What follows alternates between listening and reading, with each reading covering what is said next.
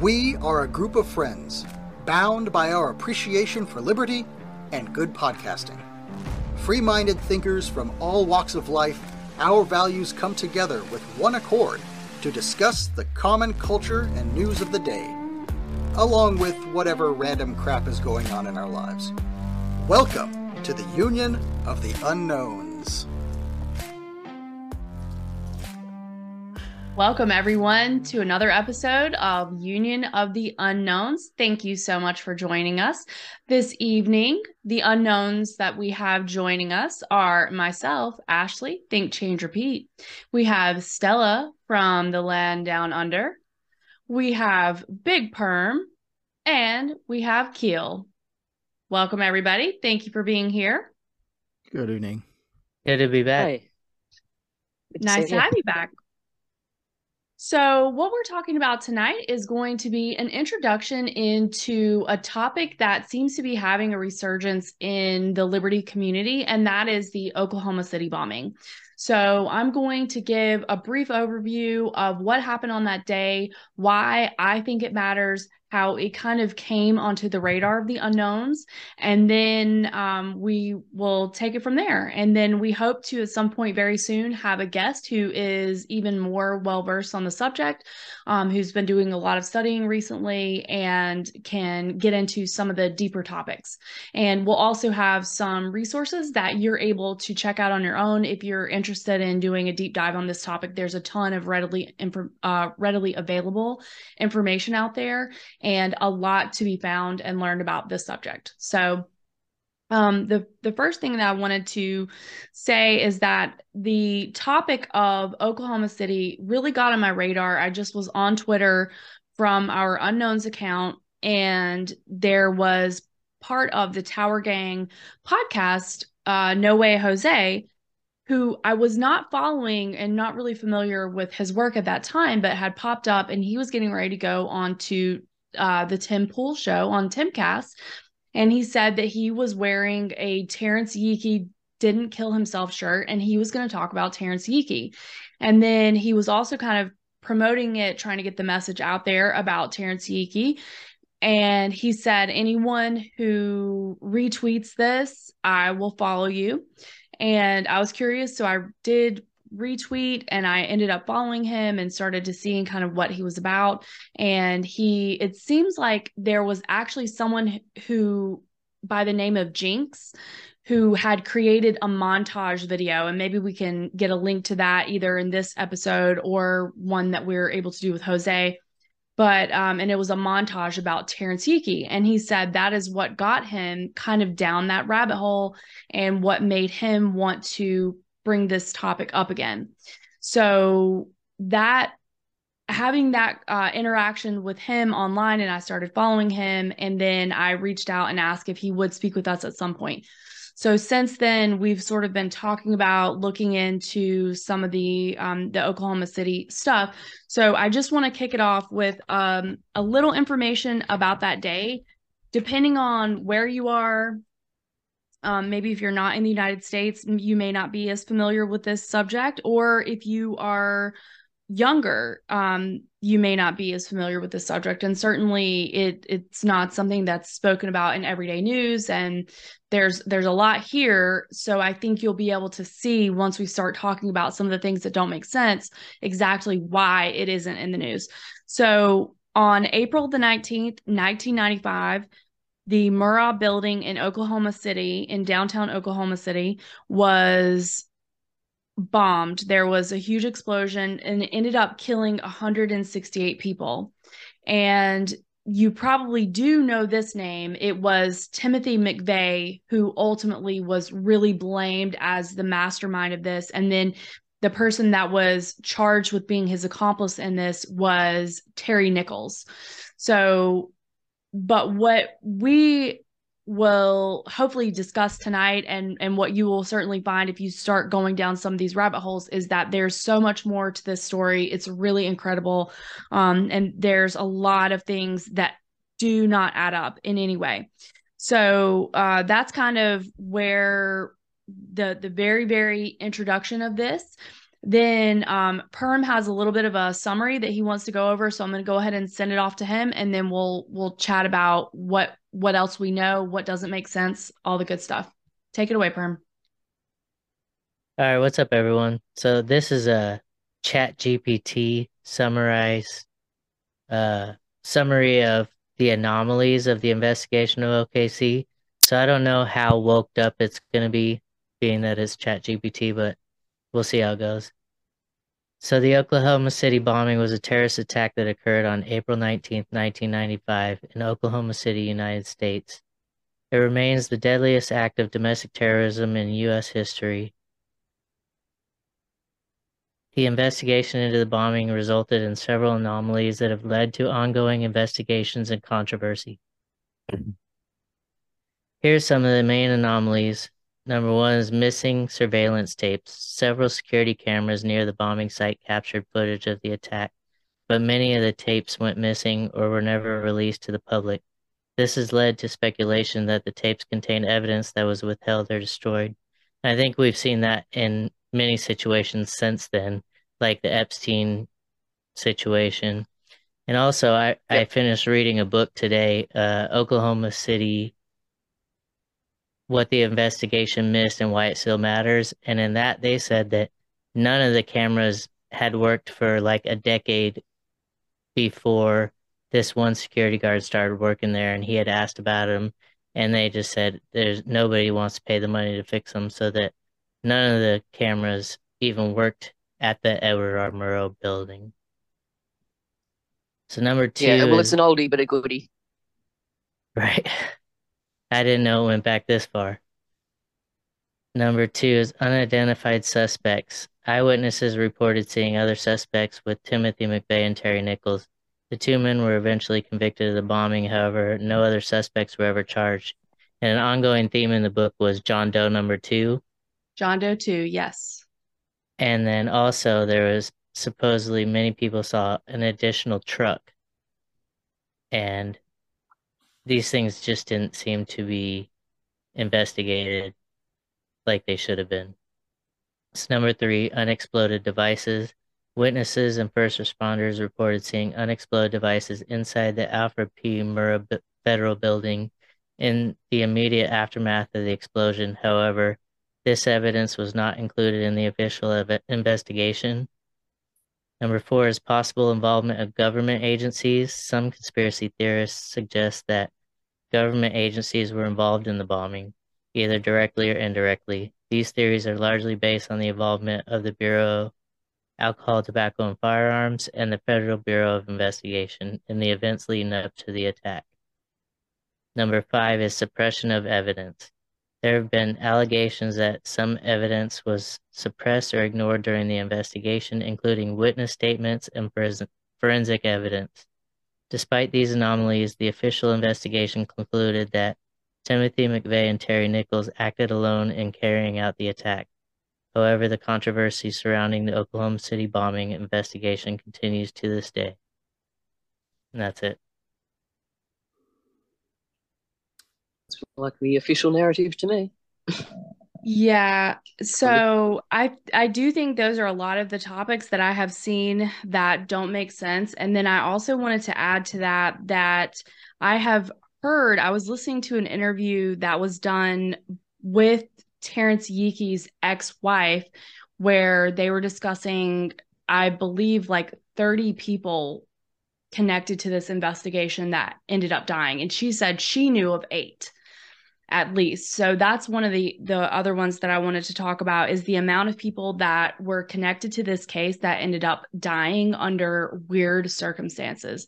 So number one of those is the police officer Terrence Yeakey that day he was very very close to the scene so he was there within minutes after the explosion happened then he ended up working for many hours i think it was like three and a half hours and and actually injuring himself in the process to save eight people that day and then his it was his ex-wife but they were on good terms, speaking, all that good stuff. She was called to the hospital to come and pick him up. And then that's when they had the conversation where he thought that it's not what they were saying. And then it was very weird for him after that. And then um he ended up his death was ruled a suicide. And she said that he had been very worried about his safety. He thought that something bad might happen to him. And um, it it appears that he saw something and had information that he was not supposed to have. So there's a lot of stuff that does point to involvement from federal agencies here. And he had even told a friend that he had beds trailing him and that he needed to lose them because he was going to tr- go try to store information in a safe place. And then he never came home again after that. So there's a lot of mystery yeah. surrounding what happened to these people. Go ahead, Stella. From memory, I think he I think he was uh, pleading his ex-wife to take out some kind of insurance policy or something he couldn't really sort of explain exactly why, but something along those lines I seem to remember. I think he was trying to get her to remarry so that if something That's happened right. to him, that her and the children would be cared for from his benefit perspective. Um, yes, he wanted, right.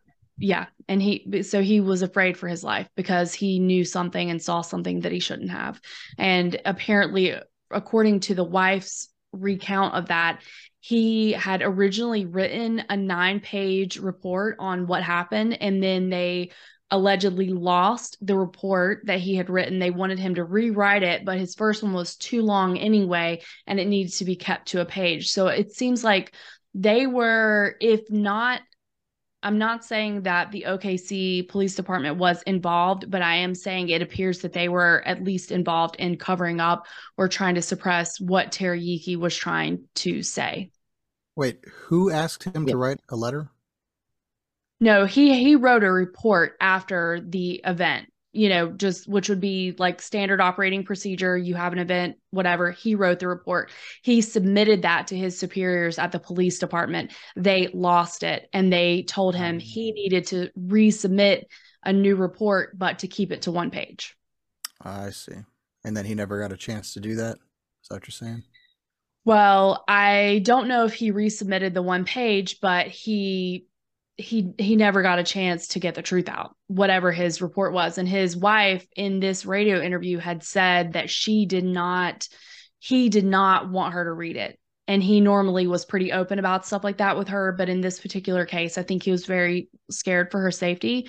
And then it it it turned out that over the years now i don't know about in current times but in the following years after that she had moved several times. She was having threats made threatening um, phone calls things weird that were happening at her home. So she was scared for her safety and they had two small children also. Hmm. yeah i believe um, he saw something to do with uh, some something to do with the blast um, hole. There was something that he was mentioning that they definitely did not want coming out.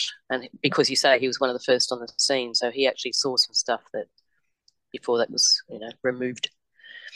Um, exactly. And and I think that it, it could have been that he knew that there were actual explosives planted inside yeah. the building. And there's other evidence to corroborate that. Uh, there were eyewitnesses that had seen people that it stood out to them for some reason that were working in the building and they thought that they saw them putting up like some putty type substance. So it seems like that is what Terrence saw or or knew about and then of course that doesn't go with the official narrative. And then the other overall issue about all of this was like, okay, so let's say that it was an inside inside job, then what was the point of that? What were they trying to achieve from that? And then um, after listening to uh, Richard Booth, and I'll get into him a little bit more, um, but he he thought that the the the big thing that was accomplished from this was that it totally decimated the militia movement in the United States, which was becoming very popular, but not in a way that it's being spun today, as in racist, white supremacist, extremists. It wasn't that. It was just people that were essentially trying to protect their rights. Um, and so this event basically destroyed that because then after that they were able to associate that with Tim McVeigh, you being a racist white supremacist. So it sounds like the desire and the groundwork for calling people that were, you know, pro Second Amendment and pro Constitution essentially um, terrorist uh, that has been being laid for a very long time. So yeah, because uh, I would I'd never thought of that aspect of it before, but before that time, militias were more about, um, yeah, like the Second Amendment, independent. So these would be people that are uh, Waco and Ruby Ridge sympathizers that would have been the uh, antagonists here, and so the whoever orchestrated the event, one of their goals was to switch that to paint them as racists in order to destroy whatever homegrown sympathy they might have uh, collected, I guess. Right. I think it was essentially people that were concerned about the overreach of the federal government and living in a totalitarian state, which they were right, obviously. Yeah. So yeah, Waco, um, Waco was a ongoing theme throughout the Yeah. entire story. Hmm And so this happened on the two year anniversary of Waco. And the narrative that was given was that Tim McVeigh was disenfranchised after Waco. But there's actually a good amount of evidence that Tim McVeigh was working for the military, that he was still in the military, and that this was a military operation. Um, Um, can I just jump in there? Uh, Yeah. Apparently, um, uh, I was watching. Which one was this? Oh, I'm a little bit messy with my notes. I think it might have been um, James Corbett talking to Chris Emery, perhaps. Anyway, um, he was saying that McVeigh has a he was ex-military and he was a sharpshooter. Um, he had actually had medals of commendation, um, and the CIA employed him as well, they did look into this. CIA employed him as a drug smuggler and an assassin. Um, he was also an FBI recruit for blowing up buildings. So, with that in mind, um, this guy was raising the point that uh, Tim McVeigh was apparently, um, what do you call it? He was on death row, basically. They they executed him. Yeah, they executed him. But the, this guy was saying it doesn't make sense that, that he doesn't believe he was actually executed because it's a sort of like a, as a business looking at it from a business prospect one of one of their biggest you know one of their best assets. You just don't kill off one of your best assets. So again um, there's no real proof. I believe there was no autopsy uh, allegedly. Correct. so uh, yet again uh, no way to prove anything just like again epstein etc all those other similar cases. The Wait, book I was reading consistent also inconsistencies the book Pardon. I just finished also made a point to say that uh only certain people witnessed the execution. So that's in Mhm. line with what you're saying, Stella. So you're you're saying they executed him in you know in in prison because he was on death row, Mhm. and why? And if he was a compromised asset, why wouldn't they get rid of him? Well, I don't know that he would necessarily have been considered compromised. I think he was completing his duty. I think he was doing the job that he Yeah. was assigned to do. And the other thing, so Richard Booth thought that he actually did die. He thought that, yes, he thought that he was working for them and that they would not kill him, but he thought that they actually did kill him. But even according to James Corbett, uh, his video, The Secret Life of Timothy McVeigh, up until the day Tim McVeigh had a like Stella was saying fought to not have an autopsy after he was dead, which is standard operating procedure once you're put to death. And he also had told people they're not going to kill me. There is medicine, like they're going to give me something else. It's going to make me look like I'm dead. And then they have essentially, um, what's the word? An anecdote or is that not anecdote antidote antidote, antidote that they will give me or something that they will give me that will bring me back and revive me and like Romeo had, and Juliet. So you're saying yeah. Timothy McVeigh is not dead? Not necessarily. I'm, right. There's the conversation that he may not be dead. There are questions. There's certainly question. no evidence that he is. Put it that way. Right. It may, they made it pretty obvious that his defense messed up in every possible way they could po- like ever mess up. And it seemed like the entire court procedure was just not typical. Mm, so, yes and there was there was something to do with um there was uh, an appeal or some last minute thing that was happening and as soon as as soon as the court decision was made like he was executed really fast like within know, 24 hours or something apparently which is quite unusual as well. Mm. so yeah, that must have been much later though, because this happened in '95 and he wasn't executed until like 2002. Yeah, that's right. But when the court cases were, they went on for a while.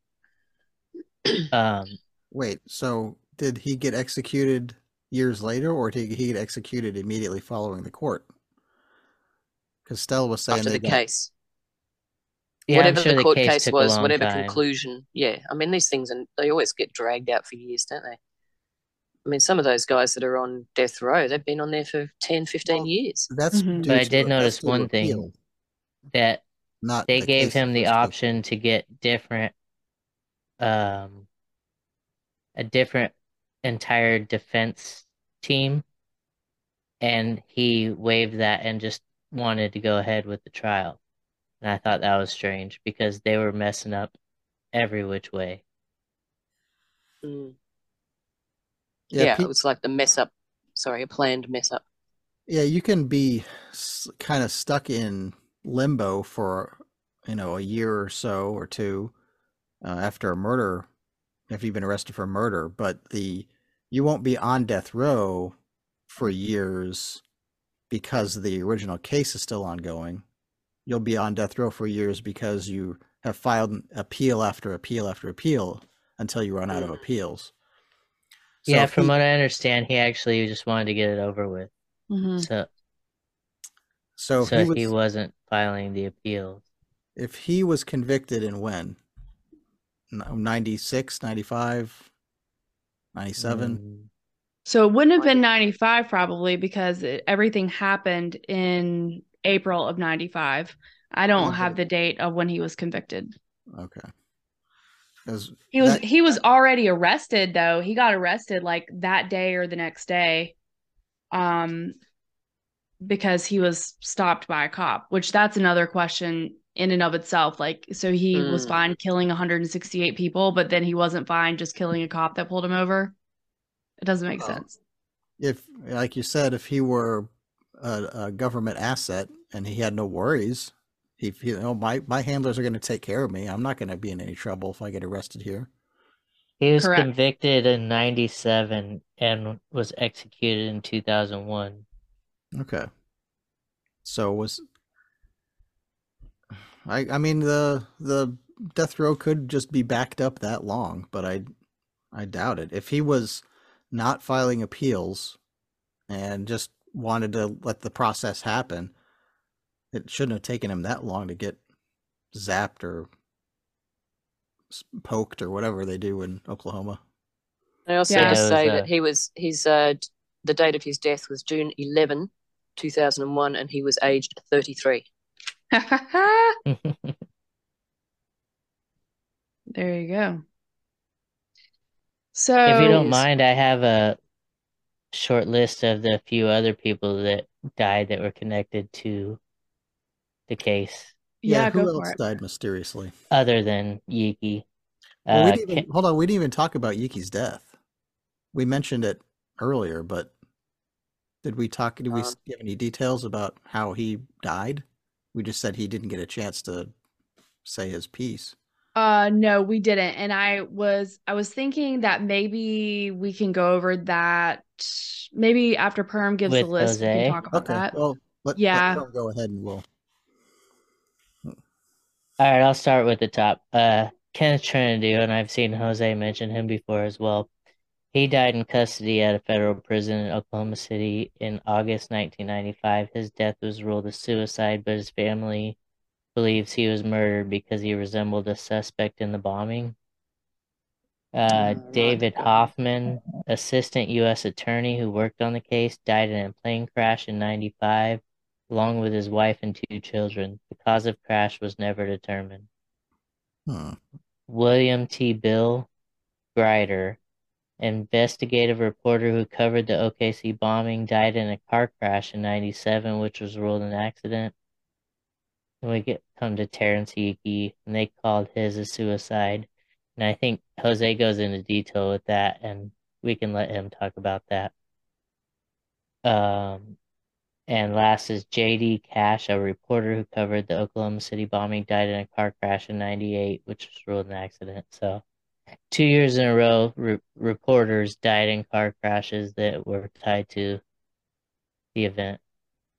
And the other thing that I wanted to mention, and I don't have this this doctor's name, but there was a doctor who was working with Terrence Yeakey, and he ended up dying in a plane crash also.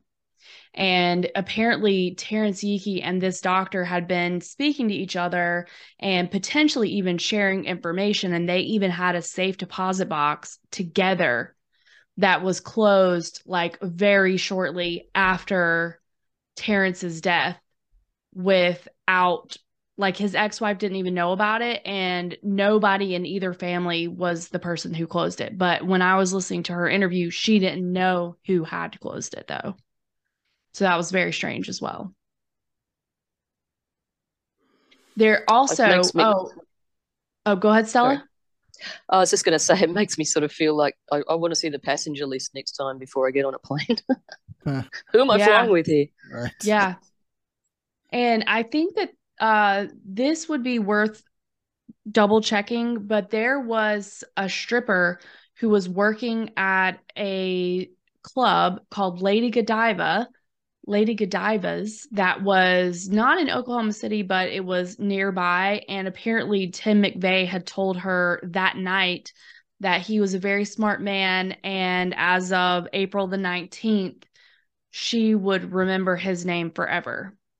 So that was a weird thing. And I think that she ended up dead also. But that her retelling of that conversation was on some of the videotape that actually survived.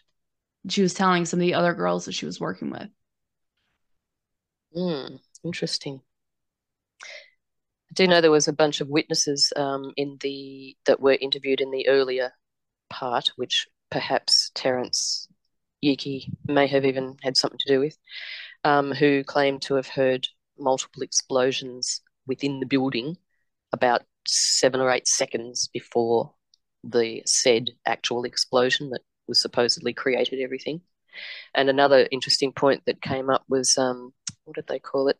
Yeah, so the blast pattern itself. So experts and engineers, etc., would look at the blast pattern, and they can tell by that very easily um, whether you know there's one device through multiple devices involved.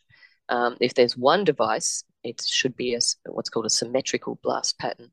Um, but this turned out to be an asymmetrical blast pattern, suggesting that there's more than one device, more than one explosion involved. And I think that hard there to, some... hard to argue with sort of that that kind of technical argument. You know, it's hard to sort of argue with that sort of stuff. Mm-hmm. Yeah, but I I do think there have been some explosive experts that have at least tainted the waters. I don't know that that maybe they didn't do it intentionally, but you you do have some people who are like, "Oh, well, this couldn't have come from anything else." Um that that they talk about in the um the book that Perm was discussing, Oklahoma City what the investigation missed, why it still matters. And so I think that maybe even those people were there to muddy the waters because like you were saying there there are people who literally said I felt two two blasts. They felt Yep, that's it. Something I mean, else after. And then e- even in the book they talk about well that was because of the the oxygen rushing out and the oxygen rushing back in and it's like okay. Sorry, go ahead, Stella. absolutely, I totally agree. There's always those people that are coming in purposely to muddy the waters so that the truth is, you know, kept in the mud. Um, however, when you get technical information like that from supposed experts on on a fairly wide range that don't look like they're connected. I mean, you can never know. But then right. you marry that up with the other witnesses who saw, heard, felt, what have you, and are speaking like still in shock. Now they're they're going to tell the truth. They're, they're not going to be lying about anything. So you marry all those things up together, and you get your puzzle pieces, you know, coming together, forming a picture. Obviously, so um, they can muddy it up as much as they want, but the truth is going to prevail at some point, and it already is. I mean, it just seems like it's not a it wasn't a perfect story. There's there's questions. So like Definitely. as in many other events. Definitely. And the other thing that I had heard, now I don't have a lot of detail on this, but I thought it was a very interesting point. So, first of all, the president at that time was Bill Clinton. Um, this is after the Vince Foster suicide that had happened. So, that's one of the more prominent suicides and deaths that have been associated with the Clintons. And allegedly, there was documentation that could have been problematic for the Clintons that was being stored at this building as well. So it was, it seemed certainly like a perfect event to um, achieve many, many goals for the powers that shouldn't be. And then I also wanted to say that Terrance Yeakey's widow had said uh, that this interview that she was doing on the radio with these folks was like one of the first ones of anybody in that entire state that was even willing to speak with her at all about that. So it appeared that there was a lockdown on media already. Even at that time, nobody was interested in her story. Yeah, that's a good point. I mean, that the only way that these things can be pulled off if they aren't as they appear or as we're told, the only way it can work is through the compliance of the media. And the only way that works is generally through ownership. Yes. So, I mean, there was various reports of different reporters who were doing investigative journalism while employed with media companies who then, you know, didn't renew their contracts because they could see there was, you know, buggery going on, um, and then left the media and continued their reports. And you know, some of them ended up dead, I guess. but um, yeah, it's just another tool. The ownership of the media. That's what helps all this stuff work. It's the glue, I guess. Yes. Um, and a couple of other things I wanted to tell people.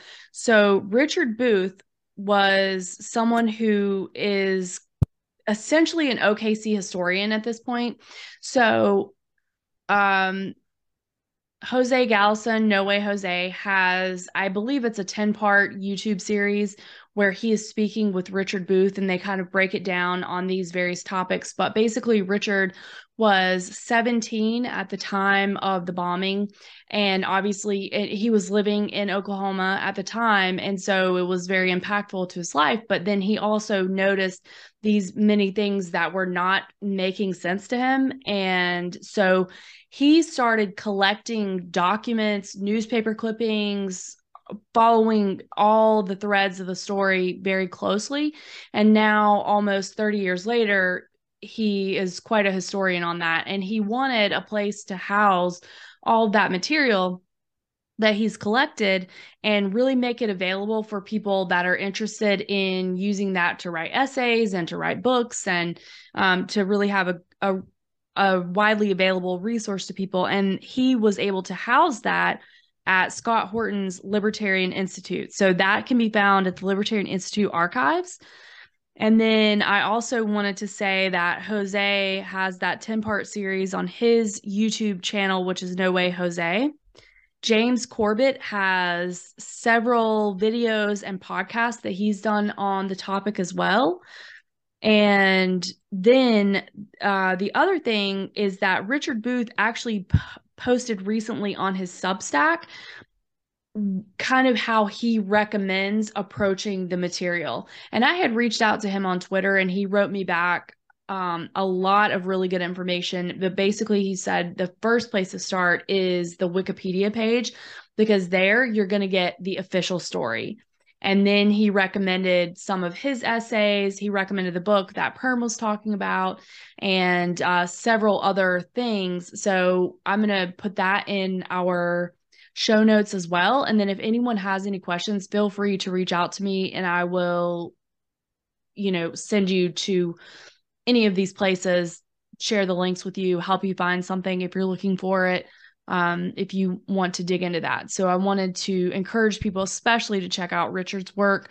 But once you start hearing, uh, I mean, there's so many players here. There's so many different things that don't make sense. So many people that ended up dead that were trying to do the right thing. It's just a very bizarre story. It's so much more than I ever knew. Yeah, and I'd also recommend James Corbett, corbettreport.com. He also does some excellent, he was researching this stuff for years, so he's got some excellent um, docos and bits and pieces about this same subject.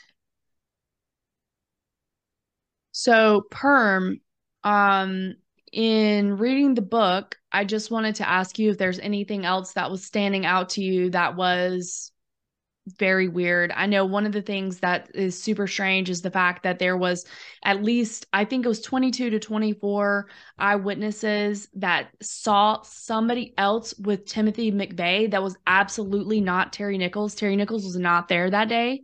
And they were never even spoken to. They acted like it never existed when they were interviewing and none of those people were called to testify during the court case or anything like that. So that's a huge red flag and very weird. Yeah a lot of what i got out of it was that people would ask them like why didn't you investigate this or that? And they would say oh if if the uh, evidence led us to that we would have investigated it but the evidence didn't really lead us that direction and uh, one of the things I thought was strange was one guy they interviewed like seven times said that uh, Timothy McVeigh took him back to his trailer one night or something like that, and they fooled around, and he said Timothy was very good at what he did, and that. that he had hinted at or or at anal sex, but he didn't have a condom, so they went to sleep, and he made him bacon in the morning. thought that was pretty random thing to include in the book. that is random. Did you breakfast. believe it? Yeah. I, I don't know. Timothy McVeigh didn't come off that way to me. No. And then it said that the guy said, I don't think he's gay. I would probably call him bisexual. I think he was just messing around. I thought that was kind of strange. That's very strange. Wasn't there some narcotics quite heavily involved with Timothy McVeigh, or am I imagining that? I seem to remember that coming up along the way. They said he was using meth at least before that that he and they said so as much as Terry Nichols was supposed to be a very good friend of his that he had had an affair with Terry Nichols' wife and that he was on meth and you know doing drugs. They also said a lot that he was the type to get really close to you and then hit on your wife. Sounds like a real weasel. Yeah. Mm-hmm. But I, I will say, you know, I don't I don't know much about Timothy McVeigh other than the headlines, but um, if he were doing some bisexual stuff close to that time, I don't know, that might make sense. If you if you knew you were about to go do something like that you know, who knows what your your brain's going to be okay with at that time. You know, you're going to be thinking about, I could possibly get blown up. I know I'm going to be. This is a wild thing. You're going to have adrenaline kind of stuff. It's you know, freewheeling, end of the world kind of looking through the bucket list. Yeah, yeah, that kind of thing. Mm-hmm. So, uh, who knows? I would maybe. normally agree with you, but in his case, it seemed like he was more like a robot. Like this just was what it was. It had to be done. And the kids that died were just collateral damage. And this is what the military instilled in me. And he, yes, um, sorry. Yeah, sorry. I just, he was just very robot like. Like, I don't think that it didn't come off to me that he had the adrenaline rushes and things. It was just kind of business as usual. Yeah. Mm, very true and uh, there was definitely some mind control stuff Yeah. involved with Timothy McVeigh. Um, yeah, it was, it was mentioned a number of times, different programs. So you're probably dead right there. Um, quite a robotic character.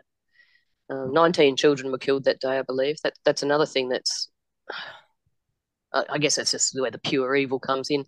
If the motivation was to get rid of some freaking, you know, Clinton papers or some evidence or you know that kind of crap, they could do it at you know one, two in the morning, what have you. But no, no, no. They do it at nine o'clock, nine o two a.m. It was. So all the little kiddies were there and dropped off on their pl- preschool place, whatever it was, child minding nursery. Um, they had to do it then. Yeah. And Yeah. uh, it sounded like a couple of the agencies had offices in that building and they weren't there that day. So obviously, Yeah, right. The ATF knew wasn't was not there that day. And there was some other weird stuff that had happened. Like people had seen some like a some explosion bomb diffusing team in the area and that is not really accounted for. So there's some information that p- potentially they were tipped off or what were they doing there? And then, of course, you do have the fact that so if they had pre warning and the ATF knew not to be there, and apparently the ATF story changed a couple of different times about why they weren't there that day, and but they weren't. The, but the daycare was, so why wouldn't they tell everybody there just out of an abundance of caution? Um, unless they thought that it was going to happen and they wanted it to happen. And then the other thing that didn't make sense to me is they are are trying to say the story that uh, Tim McVeigh was disenfranchised after Waco and after you know what happened with women and children being burned alive, and yet he was okay to go and burn women and children alive and blow them up. It doesn't make any sense to me. And then I do believe that there is an association with a doctor or a doctor that was associated with MK Ultra who was working either like at the prison or something some type of association potentially with Tim McVeigh. So I have thought about a hundred percent if that type of thing had been used on him um, to get him to do whatever he did. I don't know. There's just so much that doesn't make any sense about the story to me at all. There's a lot of uh, things get carried out, which even uh, I mean, you can whether you can believe the stories or not. Like even in war, um, where if they're true, you know, they have been these soldiers or what have you have been totally stripped of their soul. Totally, it's dead. You know, non-existent. So what what the hell are they doing to these people? I have no doubt it's through drugs as well, because um, what's the name of the drug? Uh, it Sodium just isn't coming to me. Oh, look, there's various, there's many of them, but um, yeah, soldiers are. It's nothing new to um, be experimental lab rats for drugs. mRNA. That's the latest. Yeah, that's the latest fashion. Um, but yeah, it's it's gone on and on. Uh, even before 2020, etc. I've had a number of stories about um, whatever this drug was. I can't think of uh, these Australian soldiers that were being experimented on when they were over in I don't know Indonesia or Vietnam or somewhere. And uh, yeah, very psychological. Oh, Afghanistan, I think it was. Um, psychological after effects that you know a lot of a lot of them committed suicide, um, just smashed their lives, um, and then some of the people that were involved in giving these soldiers these drugs within the army, um, then after being in the army, then would go and you know be like really high up in drug companies and things. Mm. Yeah, I mean, those countries all have in common the opiate epidemic. I mean, Vietnam was about Mm. opium and Afghanistan was about opium. yes. And a lot of the Vietnam War veterans came back with heroin addiction. Mm. Yeah, it's. I mean, it's disgusting. What people just don't realize what the government are doing to their own people. Right. The whole Well, I think they do really. realize it. I think they don't give a fuck about the people. probably, The government probably doesn't. I'm talking about all the normies out there who just have no idea. They just think the government's there to help us. And it's like, who was it that said that's the? I think it was Reagan, wasn't it? That said that's the last words you want to hear. Some paraphrasing. The last words you want to hear is "Hi, we're the government, and we're here to help." We're here to help. Along those Mhm. lines. Yeah. And I do also wonder about what sort of psychological trauma they expose these people to because if you look into some of the the mind control stuff especially dealing with young children and like the abuse that they've suffered that through um I hate to even say it but sexual trauma that can cause these children to dissociate and to almost create like two separate or more personalities like it causes significant trauma. And i wonder if something like that is not also at play with people like timothy mcveigh. I mean what do we know? Especially if they're going black ops. I mean they're essentially like totally off the radar. They're not considered military anymore at all. So there there is even less accountability and knowledge about what's going on than what would normally be happening yeah, well, that's what makes them, unfortunately, let's just go there for a moment. It's a very dark place, but the sexual abuse and um, satanic stuff that takes place, they it's basically they have to rip down. It's like breaking the spirit of a horse. They have mm-hmm. to rip everything out of these children and traumatize them so badly that they basically just become this blank canvas, and that makes them programmable. Right. So that's why they do it. Yeah.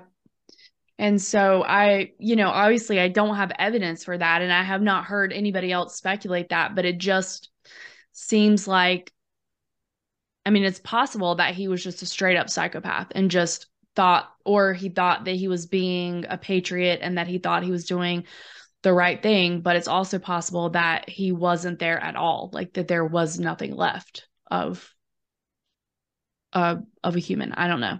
It's a I, I lean towards that one that he was more of a robot than a human, and he was just doing what needed to be done. Mm-hmm. Yeah, and um, we're assuming that it was him, and he's not just a scapegoat. You know, I think he's sort of more of a Lee Harvey Oswald. Type I think he was definitely on site. Yeah, yeah. But whether but it was his fully... plan or not, I don't know. Yeah was the scapegoat. I just looked it up on that that uh, drug I was trying to think of. It's called tafenoquine. So it was sort mm. of uh, under the guise of being a malaria-ish type thing. But tafenoquine dossier. I will put that into the show notes. Um, it's a very interesting read, actually. Please do. Yeah, I have never heard of that one either. Um, so that is very fascinating for us to to mm. check mm. out. Um, but it's it's really oh it's kind of not overwhelming in a in a bad way but just that if somebody really wants to get into this there is so much material out there for you to go through and to start learning and familiarizing yourself with what happened. And there's so many things that don't make sense at all. And one thing that i'm grateful for is that now whether this is an intentional resurgence or not because i will tell you that Jose went on to Tim Pool and he said, you know, the message that Terry Terrence Yeakey didn't kill himself.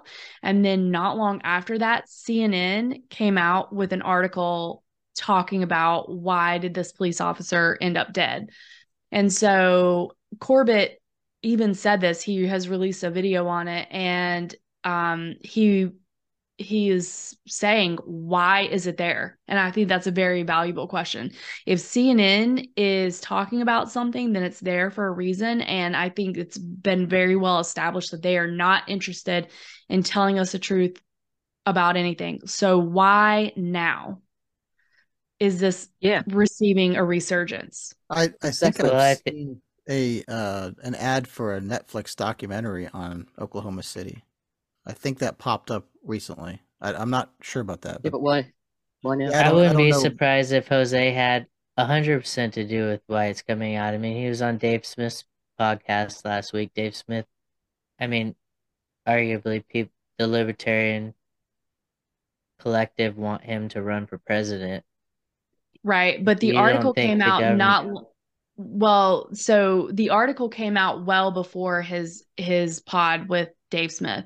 I'm not saying that you're wrong about that, but he was on Tim Pool. Then the article came out not long after that. And then just recently he was on with Dave Smith. Well, so I mean, in recent years, Tim Pool is is getting Joe Rogan style numbers, it seems to be. Not Joe Rogan's level, but he's one of the bigger podcasts out there right now. Yeah, Right. He is. And I, I did wonder if it had anything to do with the latest CIA declassifications that were happening, or maybe some of the um, supposed documents that had been released, you know, in a, in a Wikipedia kind of style way on social media. I don't know. Hmm. I would like to know what the resurgence, what what exactly happened there. Like, why now? Is it just a very convenient distraction? I don't know. It happened around this time back then, so I don't know. Twenty eight years ago. It's not like it's a major anniversary. Yeah, I know. I, I don't I don't have an answer for you, but I think maybe the somebody made a documentary of it for whatever reason, released it now, and maybe that's Mm. why there's so much talk about it. I don't know. I think there was a Waco, um, some a new series that came out about Waco, but I Yeah, don't know mhm. about OKC. Um, not that it's not there. I just there's I haven't heard about it that I recall, and there's a ton of you know just content out there all the time. So it is possible that that's mm-hmm. it, but I do wonder why would CNN put it out there? And if Perm is saying that yes, it was because of Jose's appearance on Tim Pool and that people are curious, I don't know. Because it's not like people, you know, didn't want the truth about other stuff. It's not like they didn't want the truth about COVID and stuff like that. Uh, what I mean is, I think CNN's scared of people being awake nowadays, and they're trying to jump out ahead of Yeah. any big thing that's coming out and give their spin on it, so the normies hear that first. Absolutely. Right. I totally 100% agree. I think it's like they can't put a cork in it, so they're just going to go along and, and own it basically from the start because they know that we, our community's heard about it and we're onto it, but it's going to take a little while to jump that huge brick wall to get to the normies. and they're, they're the ladder, you know? So, For sure. um, just one thing when, when you were just talking about Waco, that just came up recently. I've got this this one little note here, this point that I I haven't done a whole lot of research on this because I didn't really know much about it. But the little bit that I did do over the last couple of weeks, months, whatever, Larry Potts. I don't know if you've come up with that name, um, Perm, come across that name, or you actually. Uh, Larry Potts was a name that I found was associated with Ruby Ridge, Waco, and Oklahoma City. And uh, Oh, I don't know whether um, Jose Galison, Galison, whatever, uh, Jose will know about this guy. Probably, I'd say, but I'd really like to get a take on Larry Potts. Who who is he and where does he fit in? Was he So the Did you guys come across him? I feel like I did hear something about somebody that was associated with all of them. Was he part, was he working for the federal government, like at the believe so. ATF or the FBI? I believe so. I don't don't quote me on that, but I think that's Mhm. where it came from. Yeah. I should have made more Okay. notes about that. There there were several people that, like it was the same uh, group of feds Operative group, that, that yeah. operated Ruby Ridge special that ops. primarily handled the Waco thing as well. So I mean, Yeah, there's going to be a lot of overlap there. I guess so. You're right. And Timothy McVeigh was part of the special ops apparently too. So Yes, and well, allegedly he was at Waco. Like, um, this- so Mm. that was a, I think, 57 day, it might have been a 53 day standoff that they had, which I didn't realize. You know, I was young when this stuff happened, and then revisiting it, I was like, oh my God, I didn't realize it lasted that long. But anyway, apparently during some of that point, uh, Tim McVeigh was actually there observing that. Um, so If it- anybody has any interest in the Waco goings on, listen to old Bill Cooper radio transmissions. You can get all of them. There's thousands of them. And he interviewed the people inside the Waco building during the standoff before they died. It's where super can you eerie, find? but he it's was- super interesting. He was that. Yeah, can you- guy, local Texas guy in Waco. He was the radio DJ, and he was. I think Mm. I think they were calling. weren't the Davidians calling in? They were calling in and he was radio station. interviewing people inside the building Yeah. before they were burned to death. Right. It that's was not the um, same Bill Cooper, is it? It's the Yes. same Bill Cooper. As William. yeah. Oh, okay. Wow. Wow. wow, wow. Behold I a didn't pale make that connection. He It was, had a show called was Hour of 51 the days. Time. There's thousands of episodes. Where can you find that at Perm? I find it on Podcast Addict. I assume you can find it on any podcasting app. Just search for Bill Cooper or Hour of the Time, and there's thousands of episodes. They're not uh in order. Whoever uploaded them, thank you for uploading them, but they're not very organized well. Oh yeah. So you just Mhm. kind of have to scroll that with, through yeah. them and look for a topic that you're interested in. So uh, Larry Potts, just to clarify here, he was the deputy director of the FBI Oh, during Right, okay. during Ruby Ridge and Waco. And so Okay. if I if I have my guys straight, he's the guy that was making the the the calls during Waco and all of the the kind of dramatizations I've seen of stuff about Waco it it depicts the um the negotiator guys that were talking to uh Koresh and some of his you know captains in the inside the the the Branch Davidian place. They were they were being kind of successful getting kids and and people out they were negotiating and getting people out of the building while the standoff was happening um, but that guy larry potts he was t- way too authoritarian military minded and he got sick of waiting around and he's the one that was kind of forcing these uh, assault charging it because he was getting pressure from guys above him saying, "Oh, this is going on too long. It's costing too much money. We need to wrap this up." And so he's like, "We can't deal with this negotiation stuff anymore. We just got to go in and Koresh isn't playing ball. We got to go in and we got to finish this up."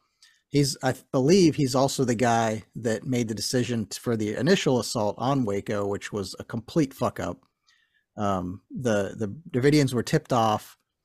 The FBI knew they were tipped off and they went in stormed in anyway and that's that's where you see all that footage of guys on the roof getting shot and and all that craziness so It's almost like they um jumped in and did something, and then the, the, to save face, they've just got to go through with it. Sort of Yeah. sounds.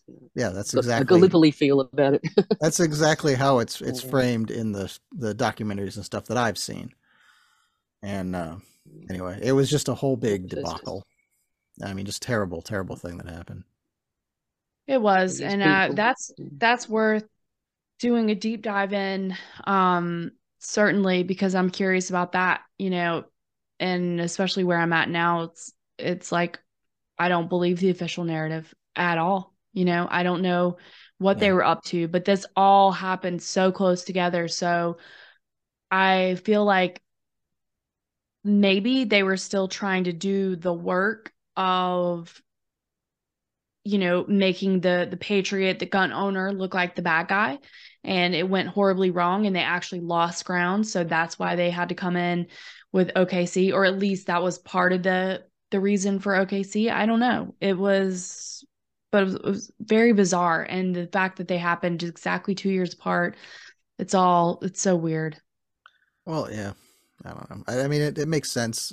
You know, if if if the official narrative has any merit, you know, Timothy McVeigh was supposedly, and I think they have video of him standing in the crowd, uh, in- on the street by Waco when that was happening, and so he he witnessed kind of the events and you know, revenge plot yeah, is, is plausible if uh, you know we're supposed to believe any of it.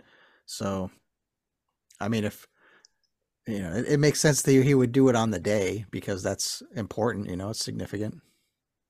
yeah. look, I, I, I don't, don't- I don't do numerology myself, but I have studied it in the past a little bit, and um, I, the fact is that the powers that shouldn't be believe in numerology, numerological um, guidelines, I suppose, and symbology, of course. Mhm. Um, so yeah, I mean, there's there's there's a little bit of maths. I'm sure someone who's very apt at doing their um, gematria or whatever, whatever, would see many many formulas within this whole thing. Um, but I mean, I, I don't know much about it, and I'm seeing a few from just the surface, you know. So there's that as well. yeah it's just Kind of relates to that saying that Ritual. millionaires study the markets, billionaires study the stars. It's like Mm, the people mm, at the top are interested in more than the eye can see. yes. So true. Definitely. So true. Definitely. Um, this is just such a, a weird story, and it's weird to see how much makes no sense that's like in no way could it possibly be true and yet it was treated by everyone the same way that the covid lies were like oh yeah this is just this is the new normal. We're just going to accept what happened and move on. And here we are almost 30 years later the truth is not really out there. You know there are people who are interested in it um but it's it's still people just believe you know oh yeah it's tim mcveigh terry nichols that's it. And it's like mm. no it it's so pass much more than that. Yeah it passed mm. the salt. Whatever. Yeah. Anyway okay.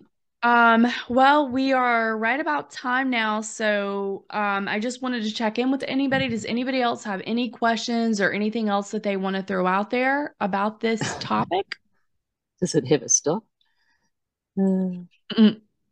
Thanks for asking. Well, yeah, because hopefully we will have a deep dive, particularly concerning Terrence Yeakey. That's my hope. So we're going to work yeah. on trying to make that happen. And um, based on though the fact that Jose has a ten part series, maybe you know it's possible that we can do more deep dives on this topic because there's so much information out there. Yeah. Mm. Yes. I think we'll have to do Waco as well. Agreed. Yeah. yeah. I, maybe maybe worth... even Ruby Ridge. We could probably yep. have Cam on, maybe perhaps. Shout out Cam Harmless. yeah, everybody everybody know, that knows about this stuff knows about Ruby Ridge, but I, there's it's never been given the spotlight. Like that people don't sit on it long enough. So I think maybe we could start with that I think the only deep dive I've heard on Ruby Ridge was those conspiracy guys, Gordo over there in Ireland. Mm. Oh yeah, yeah. Did they do a fairly extensive dive on that one, or they always do? Eight hours or something. probably. Yeah. No, they're good value. You know, there's probably uh, you know, a similar story before Ruby Ridge that nobody really hears about. So right, know. that's even actually, less yeah. on the radar. Mm-hmm. Yeah, I'd actually really where... like to.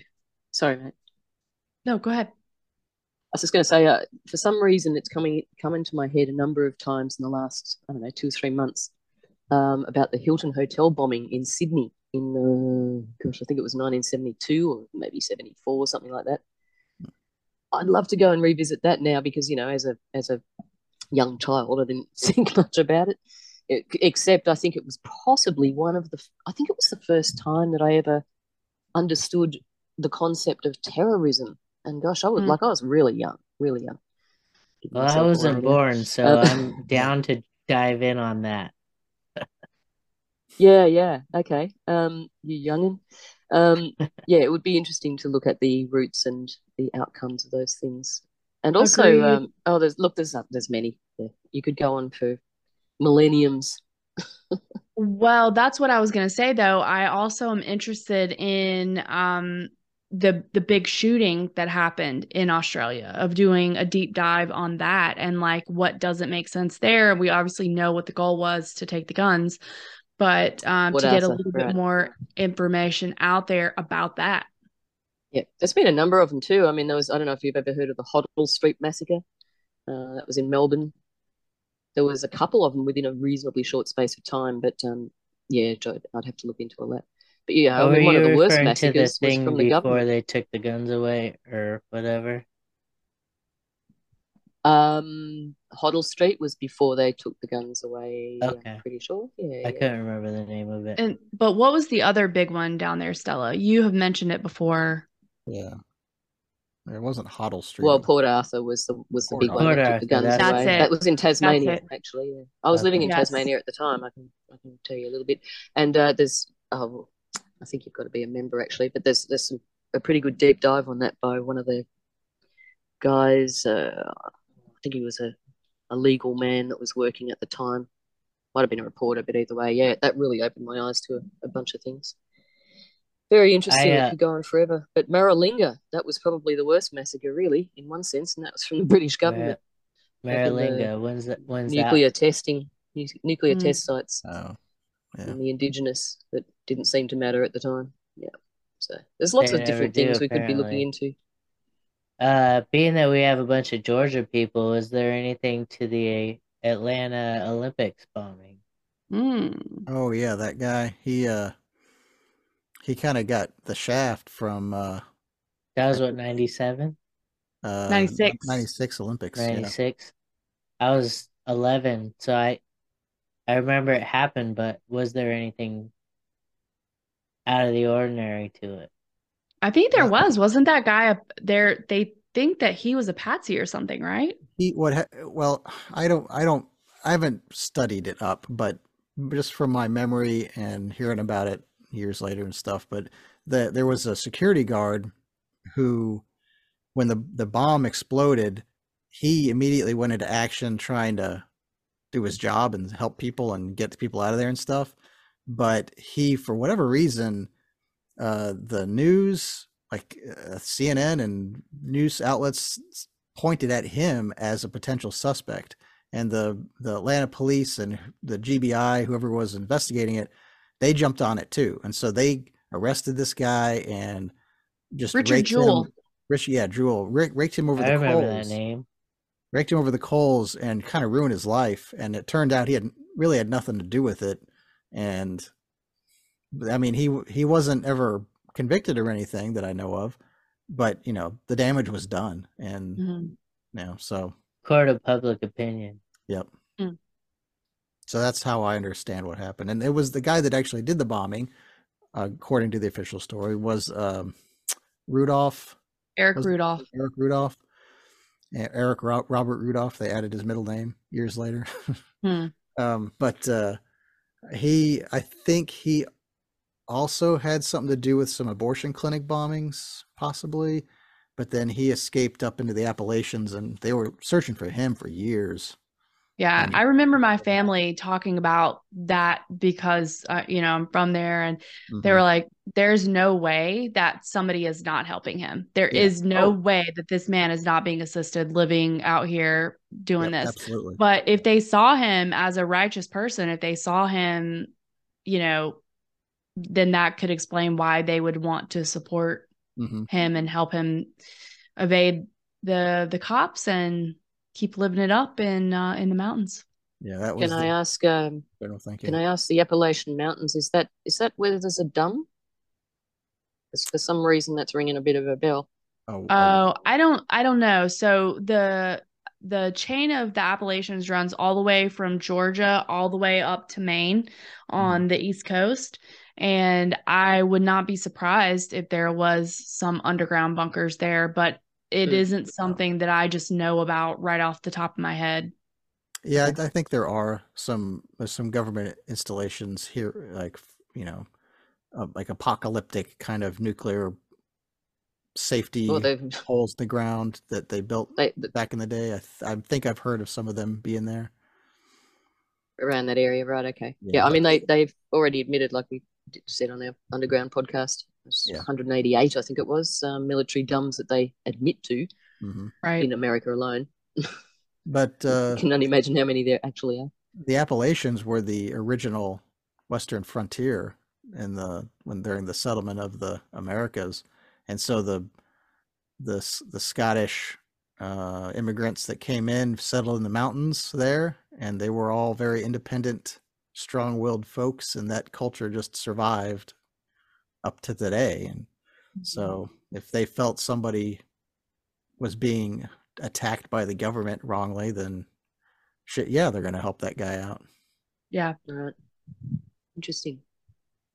I think he might have had may have had kin up in the Appalachians too. Hmm. That's why he headed up that direction. That helps. hmm All right. Well, unless we have anything else, I'm going to go ahead and wrap this one up. Yep. Um, I do want to encourage people to please check out the resources that we talked about here. We will list that in the show notes. We are going to try to have a conversation with Jose, so please tune into that. Additionally, you can find us on our website, unityunknowns.com. That is our link tree that has links to all of our socials, all of our contact information. Uh, recently, we're on Rokfin, so you can check us out there as well. Stella, did you have something?